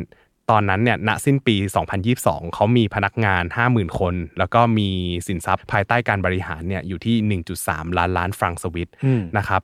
เขาจะถูกซื้อกิจการโดย UBS ธนาคารที่มีขนาดใหญ่อันดับทีหนึ่1 ของประเทศสวิตเซอร์แลนด์ ด้วยมูลค่าการซื้อขายทั้งสิ้น 3,300 ล้านเหรียญสหรัฐ หรือว่า 112,000 ล้านบาท ครับ นะครับ โดยที่มีทางทางการของสวิตเซอร์แลนด์เนี่ยเป็นนายหน้า แล้วก็เป็นผู้ค้ำประกันดีลนี้ให้ อืม แล้วก็มีการการันตีเงินช่วยเหลือจากการขาดทุน ถ้าเกิดว่าทาง UBS ลงทุนไปแล้วขาดทุนเนี่ยทางรัฐบาลเนี่ยก็จะมีเงินช่วยเหลืออีก 9,000 ล้านฟรังก์สวิส อืม อ่ะคือพูดง่ายๆว่าเหมือนกับว่าทางเครดิตสวิสอ่ะเขาล้มละลาย เขาเสี่ยงจะล้มละลาย แต่ว่าทางแบงก์ชาติอ่ะคือจะบอกว่าไม่อยากช่วยก็ไม่ได้ อ่า แต่ว่าคือเหมือนกับไม่อยากออกออกหน้ามารับ มากเกินไป ออเพราะว่าก่อนหน้าเนี้ย ช่วงปี 2008 เขาเคยแบก UBS มาแล้ว อือหือ เออดังนั้นในครั้งเนี้ยเขาก็เลยเหมือนกับว่าให้ทาง UBS เข้าไปรับตรงนี้ อืม รับความเสี่ยงตรงนี้ แต่ว่าทาง UBS อ่ะไม่ได้รับความเสี่ยงคนเดียว จะมีทาง Credit Suisse เนี่ยคอยแบ็กอัพช่วยซัพพอร์ตตรงนี้อยู่ คือเขาก็ไม่อยากปล่อยให้ล้มเพราะว่าอย่างที่พี่พันธ์พูดว่าเขาก็แบบวิเคราะห์แล้วว่ามีคุณสมคุณสมบัติพร้อม ใช่ มีการบริหารจัดการที่โอเคเพียงแต่ว่าที่ผ่านมามันมีความผิดพลาดเกิดขึ้น เออแล้วก็ถ้าเกิดล้มไปอ่ะ เออมันก็ลำบาก เออ หลาย มันจะ ค เป็นมันจะเป็นการสั่นคลอนเสถียรภาพของธนาคารทั่วโลกเลย อืม นะครับแล้วก็ทำให้หมดความเชื่อมั่นในระบบธนาคารด้วย เพราะว่าอย่างที่เล่าไปตอนต้นเลยว่าทางสวิตเซอร์แลนด์เนี่ยเป็นแหล่งรวมความเชื่อมั่นของสถาบันการเงินทั่วโลก นะครับ โดยทางธนาคารแห่งชาติสวิตเซอร์แลนด์เนี่ยระบุว่าดีลเนี้ยมันเป็นวิธีการที่ดีที่สุดในการฟื้นคืนความเชื่อมั่นให้กับตลาดการเงิน อืม เพื่อจัดการกับความเสี่ยงที่จะเกิดขึ้นกับในระบบเศรษฐกิจ คือเอาจริง ๆ ราคาซื้อกิจการเครดิตสวิสของทาง UBS น่ะเขาต่ำกว่ามูลค่าตลาดที่ได้รับการประเมินจากที่ปรึกษาทางการเงินภายนอกอยู่เกือกำลั บ งจะ สาม ถาม เท่า ว่ามันแบบมันดูมันดูเป็นตัวเลขที่มากก็จริงแต่จริงๆคือ ระดับเนี้ยมันควรจะมากกว่านี้ เออคือหนึ่งหนึ่งแสนล้านบาทเนี่ย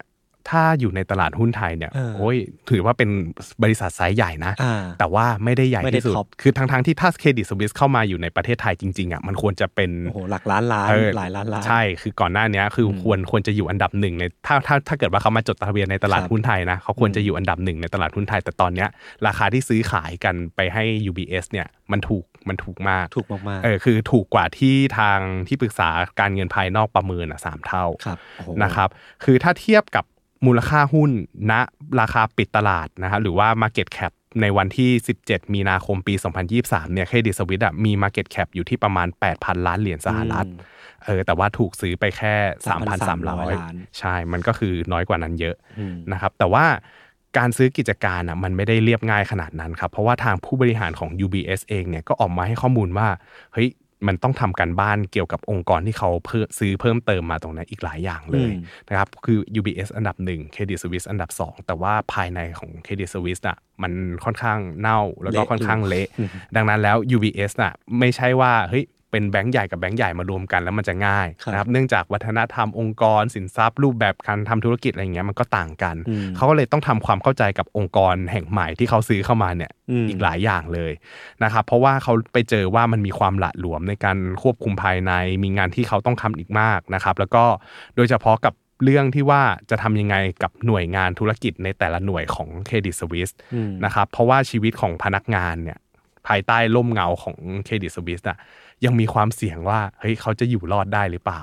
เออ เพราะว่าเราไม่รู้เลยว่าไอ้ณวันเนี้ยหน่วยงานที่เราทำงานอยู่อะจะถูกยุบไปเมื่อไหร่ อืม นะครับทั้งนี้ทั้งนั้นน่ะทาง UBS เขาจำเป็นต้องทำ ครับ คือไม่ใช่ว่าใจร้ายไม่เห็นใจ อืม อะไรอย่างนี้ อืม แต่ว่ามันจำเป็นต้องทำเพื่อตัวเขาเองเนี่ยจะต้องรักษาเสถียรภาพสภาพคล่องทางการเงินของเขาด้วย เหมือนมันอาจจะมีแบบหลายๆแผนกที่ถูกตั้งขึ้นมาเพื่อตอบรับนโยบาย aggressive อ่า ของ Credit Suisse ที่พี่ปันเล่าเมื่อกี้ ใช่ แต่ว่าพอถึงจุดที่ UBS เข้ามา take over เนี่ย มันจะมีบางแผนกที่ไม่จำเป็นกับแนวทางที่ UBS อยากจะไปอะไรอย่างนี้ป่ะ อืมใช่ใช่ อืม คือเหมือนกับอย่าง UBS เนี่ยเป็นธนาคารที่ไม่ได้ aggressive เท่า ครับ นะครับแต่ว่าน่าจะน่าจะทำเพื่อการถ่ายเลือดครั้งเนี้ย อืม ทำเพื่อรักษาตัวเองมากกว่า อืม เออเพราะสุดท้ายแล้วอ่ะโอเค คุณได้เครดิตสวิสมาในราคาถูกก็จริง อหือ แต่ถามว่า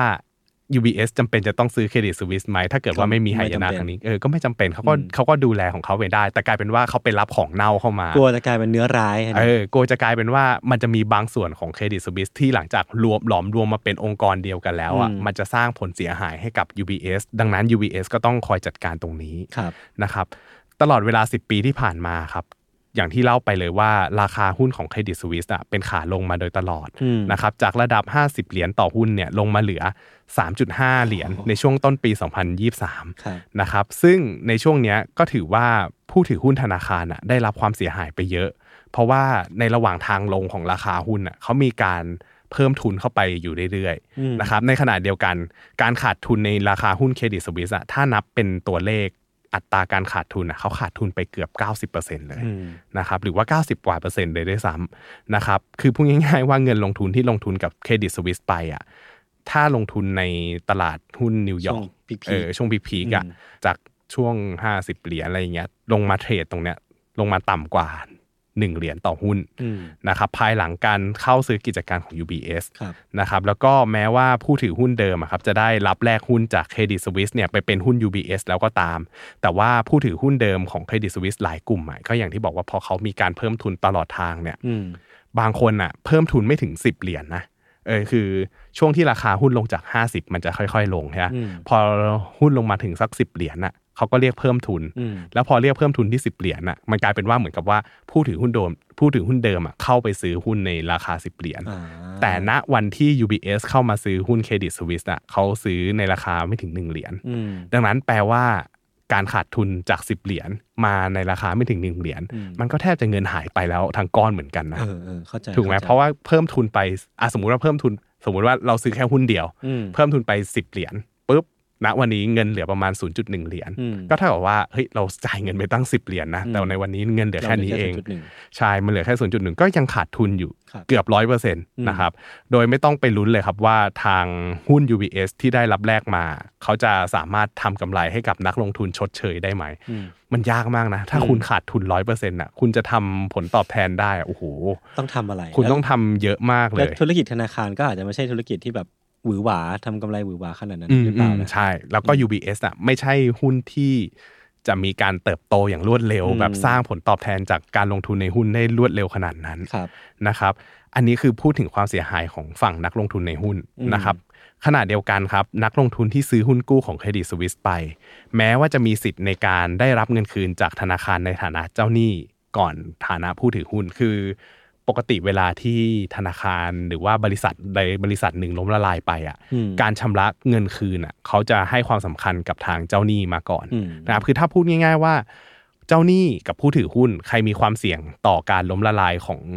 อ่าบริษัทแต่ละบริษัทมากกว่า ก็ต้องบอกว่าเป็นผู้ถือหุ้น ครับ เออเพราะผู้ถือหุ้นจะได้รับเงินคืนทีหลังสุด อืม เออแต่การในเคสเนี้ยต่อให้เป็นฐานะเจ้าหนี้เองก็ตามอะครับมูลค่าหนี้ที่เป็นหุ้นกู้อะครับประมาณ 17,000 ล้านดอลลาร์เนี่ย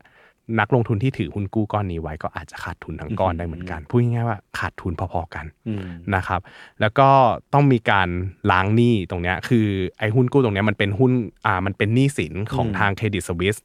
ซึ่งเครดิตสวิสเนี่ยจะต้องถูกล้างหนี้ตรงเนี้ยออกครับ ก่อนที่จะได้รับการซื้อจาก UBS เพราะว่า UBS ก็ไม่อยากซื้อธุรกิจที่มันมีหนี้สินพอกพูนอย่างนี้มา อืม นะฮะในกรณีเนี้ยครับมันถือว่าผู้โชคร้ายหลักๆ เลยนะ ของการล่มสลายในธนาคารเครดิตสวิสเนี่ยมันก็คือหนึ่งเลยก็คือนักลงทุน อืม อ่าสองเลยก็คือผู้ถือหุ้นกู้ที่มีฐานะเป็นเจ้าหนี้ ครับ นะครับสองคนเนี้ยคือผู้เสียหายรายหลักๆนะครับเพราะว่าส่วนอื่นๆของธนาคารเนี่ยยังมีหน่วยงานกำกับดูแลด้านการตลาดการเงินของสวิตเซอร์แลนด์นะครับหรือว่าฟินมานะครับเขาเข้ามาช่วยอัดฉีดสภาพคล่องหลายพันล้านฟรังก์สวิสเพื่อรับผลขาดทุนที่จะเกิดขึ้นให้กับ UBS อืม เอ่อสาเหตุที่ทางการสวิตเซอร์แลนด์เนี่ยตัดสินใจไม่เข้าไปช่วยเหลือทางเครดิตสวิสโดยตรงเนี่ย อือหือ ในลักษณะที่ว่าให้รัฐอะครับเข้าไปอุ้มธนาคารแบกรับภาระทางการเงินแทนเนี่ย อืม เพราะเพราะว่าถ้าเป็นอย่างเงี้ยมันเหมือนเป็นการใช้เงินของรัฐในการเข้าไปอุ้ม ครับ สถาบันการเงิน อือหือ นะครับก็อย่างที่บอกเนาะว่าในช่วงวิกฤตซัพพลายเขาเคยทำแบบเนี้ยไปแล้วกับทาง UBS อืม นะครับแม้ว่าสุดท้ายแล้วเนี่ยทางรัฐของสวิตเซอร์แลนด์เนี่ยจะได้กำไรจากการช่วยเหลือ UBS ในเคสนั้นแล้วก็ตาม แต่ว่ามันได้รับการต่อต้านจากประชาชนอยู่มากครับ เพราะว่ามันเหมือนกับเอาเงินประชาชนไปใช้ ไปช่วยเอกชน เอออ อะไรเงี้ยเหรอ คือตอนตอนที่เอาเงินไปใช้อ่ะเขาไม่มีใครรู้ไงว่า อืม มันจะกำไรหรือมันจะขาดทุนอะไรยังไง อ๋อ เออซึ่งการเอาเงินไปใช้มันก็ได้รับการต่อต้านไปแล้ว อืม นะครับ ดังนั้นรอบนี้เนี่ยมันก็เลยกลายเป็นโชคร้ายของเครดิตสวิสด้วย เพราะว่าทางประชาชนนะต้องออกมาต่อต้านแน่ อืม ๆ เพราะว่าทางทางการของสวิตเซอร์แลนด์เนี่ยได้รับบทเรียนจากคราวนั้นแล้ว ครับ นะครับซึ่งถ้าเกิดว่าเหตุการณ์เนี้ยเกิดขึ้นที่ประเทศไทยเออหน่วยงานที่กำกับดูแลด้านการดำเนินงานของสถาบันการเงิน ก็จะเป็นธนาคารแห่งประเทศไทยเนาะ อืม เขาจะทำหน้าที่กำกับดูแลสถาบันการเงินอย่างใกล้ชิดนะครับถ้าเกิดว่าแบงก์หรือว่าธนาคารแห่งไหนเนี่ยมีปัญหาเกิดขึ้นจริง ๆ อืม ทางธนาคารแห่งประเทศไทยอะครับก็จะทำหน้าที่เข้าไปช่วยเหลือเพื่อแก้ไขปัญหา โดยวิธีการแก้ไขอะก็จะพิจารณาเป็นเคสเคสๆไป อืม เพื่อคลี่คลายให้เร็วที่สุดนะครับเพื่อรักษาระดับความมั่นใจในเสถียรภาพของระบบสถาบันการเงิน แล้วก็หลีกเลี่ยงอ่าเคสที่เป็นการแพนิค ของประชาชนในวงกว้างนะครับ ถ้าเกิดว่าแก้ไขได้แล้วอะไรก็แล้ว แล้วสถาบันการเงินนั้นนะครับยังมีปัญหาจนไม่สามารถไปต่อได้ แล้วก็ต้องถูกเพิกถอนใบอนุญาตในที่สุด ประเทศไทยเองเนี่ยก็ยังมีกลไกเรื่องของการคุ้มครองเงินฝาก เพื่อทำหน้าที่เป็นเครื่องมือในการคุ้มครองผู้ฝาก โดยสถาบันคุ้มครองเงินฝากอะครับจะทำหน้าที่จ่ายเงินคุ้มครองให้กับผู้ฝากเงินภายในวงเงินคุ้มครอง ตามระยะเวลาที่กฎหมายกำหนด รวมถึงทำหน้าที่ชำระบัญชีธนาคารที่ถูกสั่งปิดนี้ด้วยนะครับ ซึ่งปัจจุบันแล้วเนี่ยวงเงินคุ้มครองของ DPA เนี่ยอยู่ที่ 1 ล้านบาทต่อ 1 รายผู้ฝากต่อ 1 สถาบันการเงินนะครับ โดยวงเงินเนี้ยสามารถครอบคลุมผู้ฝากได้สูงสุดถึง 98%ของจำนวนผู้ฝากทั้งระบบ อือฮึ นะครับซึ่งแน่นอนครับว่าโดยส่วนใหญ่เนี่ยเป็นผู้ฝากรายย่อยๆ อย่างเรานี่เอง ครับ นะครับแถมเงินที่นำมาจ่ายให้กับผู้ฝากเนี่ยก็ไม่ใช่เงินภาษีอย่างที่ทุก อืม คนกังวลด้วย อือฮึ แต่เป็นเงินจากกองทุนคุ้มครองเงินฝากที่ได้มาจากเงินนำส่งจากสถาบันการเงินที่อยู่ภายใต้การคุ้มครองด้วย ครับผม ครับผมก็ถือว่าเป็นความโชคดี อืม นะครับถ้าเกิดว่าเงินฝากในอ่าถ้าเกิดว่ามันมีหายนะ อืม เกิดขึ้นกับสถาบันการเงินจนถึงขั้นที่สถาบันการเงินหรือธนาคารเนี่ยถูกสั่งปิดกิจการ หรือ ถู ล้ ก ม เพิก ละลาย ถอนใบอนุญาต ไป เออหรือล้มละลายไปเนี่ยก็อย่างน้อยๆเนี่ยความแพนิคอะในฐานะที่เป็นผู้ฝากเงินเองเนี่ย อืม ก็ไม่ต้องแพนิคจนเกินไป ครับ นะครับแล้วก็ไม่ต้องกังวลด้วยว่าเขาใช้เงินจากอ่าภาษีของประชาชน อืม มาใช้ใน อืม การจ่ายคืนตรงนี้ ครับ เพราะว่าเขามีระบบการดูแลจากกองทุน อืม คุ้มครองเงินฝากตรงนี้อยู่แล้ว ครับ ซึ่งก็พอถึงวิกฤตขึ้นมาเนี่ย มันก็จะมีการสื่อสารจากหน่วยงานอย่าง DPA อืม ที่ออกมาประกาศให้รับรู้ว่า เอ้ยไม่ต้องแพนิคไปนะ ใช่ มันมีหน่วยงานอย่างเราที่คอยคุ้มครองทุกคนอยู่ แล้วก็ ใช่ ฟังจากมันนี่เมกาดอน อืม ทุกคนก็จะน่าจะพอเข้าใจถึงความอุ่นใจหรือว่าความสบายใจที่มันเกิดขึ้นจากการมี DPA อยู่ได้ ใช่ ซึ่งหลาย ๆ ตอนที่ผ่านมาในแต่ละประเทศเราก็จะเล่าให้ฟังนะว่า อืม ก็จะมีองค์กรที่ทำหน้าที่คุ้มครองเงินฝาก ของ ค แต่ละประ ล้า เท ย ศ ๆเออคล้ายๆเออ กับ DPA เนี่ยอยู่ใน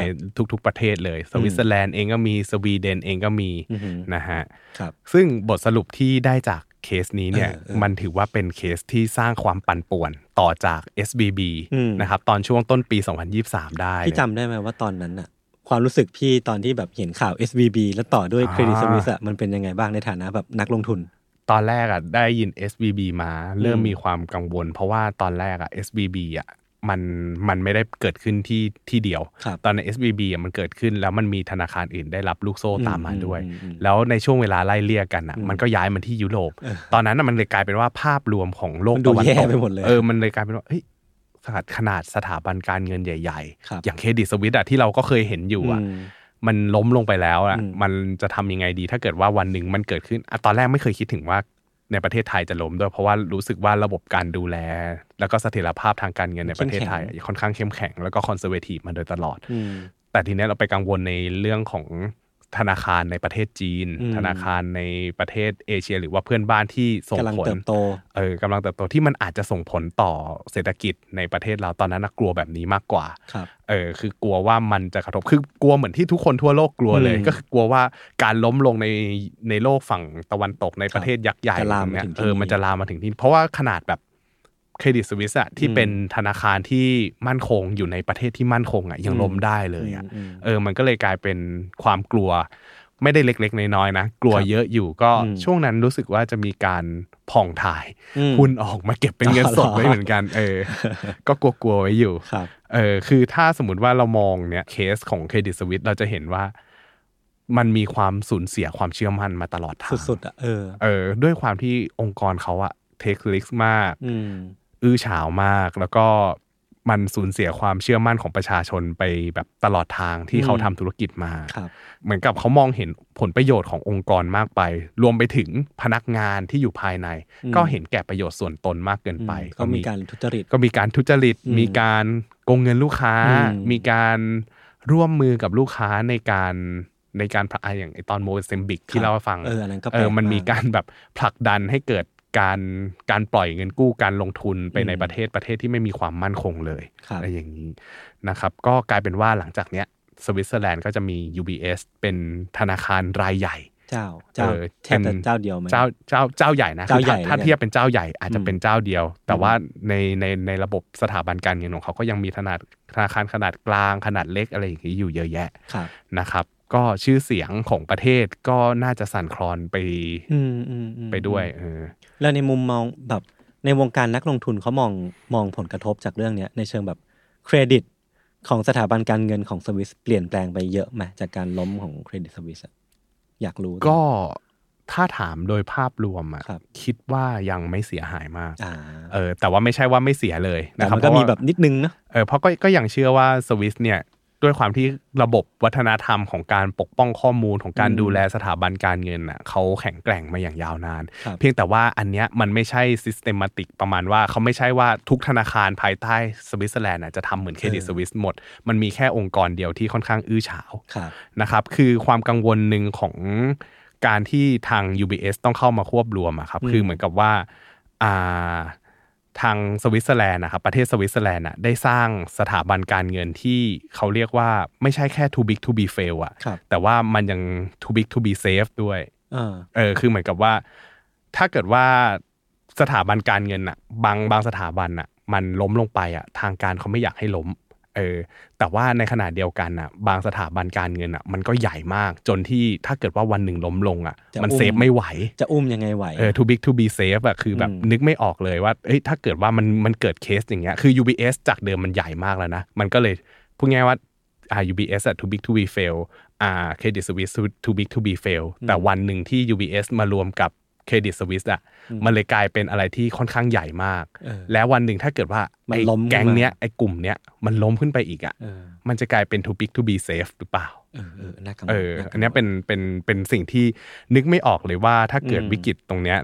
มันจะเกิด มันจะสั่นสะเทือนวงการสถาบันการเงินระดับโลกได้แค่ไหนบ้าง อืม นะครับ แต่ว่าเชื่อว่าทุกบทเรียนทุกอย่างเนี่ยทาง UBS เนี่ยสามารถเอาอยู่ แล้วก็น่าจะควบคุมเหตุการณ์ได้ เพราะว่าเขามีบทเรียนจากทางตัวเองในช่วงซับพ ลาม โดน แล้วก็ ช่วยมาแล้ว เออ แล้วก็ช่วงเครดิตสวิสในช่วงล่าสุดด้วย ครับ นะครับ น่าจะคุมได้ ม เออ ถ้าคุมไม่ไหวนี่ก็ ค่อยว่ากัน ตัวใครตัวมัน ก็ซีซั่นหน้า โอ้โห ไม่ไม่ควร เออ อ อ ย่าดีกว่าครับ เพราะว่าพอร์ตผมก็จะ เล่าเล่า แล้วก็เกิดมันนี่อามาเกดอนไปด้วย ครับอคย่ารับผเลย ม ดีกว่าครับ ฮะ สำหรับผมอะผมผมนั่งเปิดดูไอ้ฟุตเทจของ อ่า ตู้เซฟที่ทำจากทองของเขาอะ เออเออเออเออ สักคพักวามมั่นคงฮะ ผมก็รู้สึกว่าเนี่ยแม่งสอนให้เราเห็นแบบชัดเจนเลยว่า อ่า ภาพลักษณ์ที่ดูเซฟ เออ จาก เออ ชื่อเครดิตสวิสตอนแรก อืม มันชื่อ SKA อะไรสักอย่าง เออ ใช่ไหม เออใช่ แล้วก็เปลี่ยนมาเป็นเครดิตสวิสแล้วมันมีชื่อแบบทั้งเครดิต ซึ่ง credibility ความน่าเชื่อถือมีความสวิสอยู่ มีตู้เซฟทำจากทอง เออ คือรูปลักษณ์ภายนอกอะมันไม่ทำให้เราแบบสามารถ ตัด เห็น สินเหรอ ตัดสินอะไร เออ ได้เลยจากการที่เราไม่ได้ไปดูสิ่งที่เกิดขึ้นข้างในว่ามันมี เออ แบบความมัวซัวตัวเหล่งอะไรเกิดขึ้น เอ หรือ อ เปล่า คือตลคือคือที่ที่รู้สึกว่าเฮ้ยมันตลกมากเลยคือแบบ จริง ๆ มันก็อาจจะไม่ได้ตลกขนาดนั้น แต่ว่ารู้สึกว่าเฮ้ยภาพลักษณ์ที่ทางประเทศสวิตเซอร์แลนด์สร้างมา แล้วก็มีคนมาแซวว่าเขาเป็นตัวโน โน ม ม โนมเฝ้าเหมืองทอง แล้วก็รวมไปถึงเหมืองทองที่เขาสร้างขึ้นมาจริงอ่ะเหมือนกับว่า ไม่แน่ใจว่ามันเหมือนกับเป็นสิ่งที่เป็นภาพลักษณ์ อืม ที่สร้างให้เกิดความเชื่อมั่นว่า ครับ เฮ้ยเรารักษาความลับคุณดีนะ เรารักษาสินทรัพย์คุณดีนะ อืม แต่อันเนี้ยมันคือการรักษาในลักษณะที่เป็นภาพลับ แต่การดำเนินงาน อันนี้ก็ มันไม่รักษาจริงๆนะไอการดำเนินงานภายในอ่ะคือภาพอะมันสร้างความเชื่อมั่นให้คนอ่ะเอาเงินมาไว้ที่นี่ อือหือ แต่กลายเป็นว่ากลายเป็นพอเอาเงินมาไว้ที่นี่จากภาพลักษณ์ที่โดนดึงดูดมาแล้วอ่ะการดำเนินงานภายในอ่ะมันคือตัวที่ทำลายเงินของพวกคุณหรือเปล่า อืม เออ อันเนี้ยคือสิ่งที่แบบมันค่อนข้างย้อนแย้งกัน ครับ กับเคสของเครดิตสวิสที่เกิดขึ้น อืม อืม นั่นแหละครับ ผมก็เลยรู้สึกว่าเนี่ยเราไม่สามารถรู้อะไรได้เลยจริง ใช่ ๆ ไม่ไม่มีอะไรเลยที่เราแบบรู้แท้ได้บนโลกโลกใบเนี้ย ใช่ แล้วก็เราก็ไม่รู้ด้วยว่าวิกฤตการเงินมันจะเกิดขึ้นกับเราเมื่อไหร่ ใช่ใช่ เออ เพราะฉะนั้น risk management ก็เป็นสิ่งที่ทุกคนควรครัทำ บ ถ้าถ้าฟังจากที่พี่ปั้นพูดมาตั้งแต่ตอนแรก ๆ ของ Money m a r k e d o n เนาะ อืม แล้วก็อีกสิ่งหนึ่งที่ดีใจที่เรามีคือ DPA ที่แบบ ครับ คอยคุ้มครองว่าเวลาโดนเซอร์ไพรส์เนี่ยมันจะได้ อืม ไม่ต้องเซอร์ไพรส์หรือไม่ต้องแพนิคนะครับ ครับผม โอเค วันนี้ก็เป็นอีกตอนที่เต็มอิ่ม ก็เป็คนอี รั ก บผม เป็นอีกเรื่องหนึ่งที่ผมก็ได้ยินมา แล้วก็ดีใจที่พี่ปั้นหยิบมาเล่าแบบละเอียดให้ฟัง อืม แล้วก็เพิ่งรู้ว่ามีการแบบทุจริต ความอื้อฉาว เกิดขึ้น ใช่ไหมมีความอื้อ คือจ ฉาว ริง มี ๆคคาววาม ม ข่า คว วามความอื้อฉาวของเครดิตสวิสเราได้ยินมานานแล้ว อ๋อเหรอ ในในการที่แบบเออเสพข่าวใน อืม แวดวงการเงินนะก็จะรู้ว่าเอ้ยมันมีเครดิตสวิสอีกแล้วเหรอเครดิตสวิสอีกแล้วเหรอเคร มั ดิ น ตส แปล วิส ก อีก มา แล้ ก ว แต่พอมันไม่เคยแบบ มันแค่จะเกิดต่อเนื่อง อืม แต่ว่ามั อื น ม ไม่ได้แบบมีครั้งหนึ่งที่ตูมแล้วแบบ ใช่ แต่ หญ่ เราไม่เคยคิดนะว่าเครดิตสวิสจะล้ม เออ ตอนแรกอ่ะเคยรู้แต่ว่าเฮ้ยทำไมมันเฉาวจังวะ อืม เอ อืม ออ อืม ประมาณนี้ ซึ่งตอนนี้ประมาณนี้ ครับ แต่ว่าในระหว่างทางเนี่ยเรามีหย่อนๆไว้แล้วว่าตอนหน้า อาจจะอาจจะ อาจจะ เป็นเรื่อง เป็นอะไร จุดๆๆ ฮะ เออซึ่งก็ลิงก์กันคือผมว่าชอบซีซั่นนี้เพราะมันมีการลิงก์เกจกัน ม เคสต่อเคสจากซับพรามสู่โดมิโนสู่อีกเหตุการณ์หนึ่ง อืมอืม จาก ม ดอทคอมมานูสู่วันนี้ อะไรเงี้ยจาก อ่า สงครามโลกมาสู่เยอรมันไฮอินฟลชันอะไรเงี้ยแบบ อ่า พอมันเป็นพอเรารู้วิกฤตเยอะๆ เราจะเห็นว่ามันมีโดมิโนมีมีดอทต่อดอทแล้วมันรู้สึก ใช่ ว่าเราเห็นภาพ มัน กว้าง เชื่อมโยงกันหมด เออรู้สึกว่าอยากรู้เลยว่าถ้าตอนมันไปถึง EP ห้าสิบ EP ร้อยเนี่ย มันจะเชื่อมโยง ประกอบ ทุกอย่าง ภาพ มันจะประกอบ ได้แค่ไหน กันเป็นแบบไหนทำเป็นแมปก็สนุกดีเหมือนกันนะครับ เออโอเค ถ้ามี ครับผม เขาจะมีคนทำไอ้นี่ให้มาแฟนอาร์ตให้เราไหม เฮ้ย แบบนั้นอ่ะ ใครวาดชอบวาดรูปรบกวน เออ วาดแฟนอาร์ตพี่ปั้นด้วยนะ ไม่ใช่หมายถึงว่าแฟ นอาร์ต ไอไอแมปมันเนี่ยมา เฮ้ย เก ผม ดอน ว่ามัน อ ต้อย่าง ง ทำ นี้ เป็นไมโครไซต์เว้ย เออ ถ้ามันแบบไมโครไซต์เป็นเว็บไซต์หนึ่งที่ทำแบบแผนที่โลกอะ เออ แต่เป็น เออ แผนที่หายนะทางการเงินโล อ่ ก า เออ เออว่าอะไรเคยเกิดขึ้นอะไร เพราะว่า ใช่ใช่ ที่เล่ามานี่แล้วก็ครอบคลุมเกือบทุกทวีปทั่วโลก เออเจ๋ง นะครับ เจ๋ง มาติดตามต่อไปเนาะ ครับผมโเค EP ต่อไปจะเป็นไรมาติดตามกันต่อนะค ค รั รับ บ เราก็ติดตามมันนี้อเมริกาดอนได้ทุกวันอังคารแล้วก็พฤหัสของทุกสัปดาห์นะครับ สวัสดีครับ สวัสดีครับ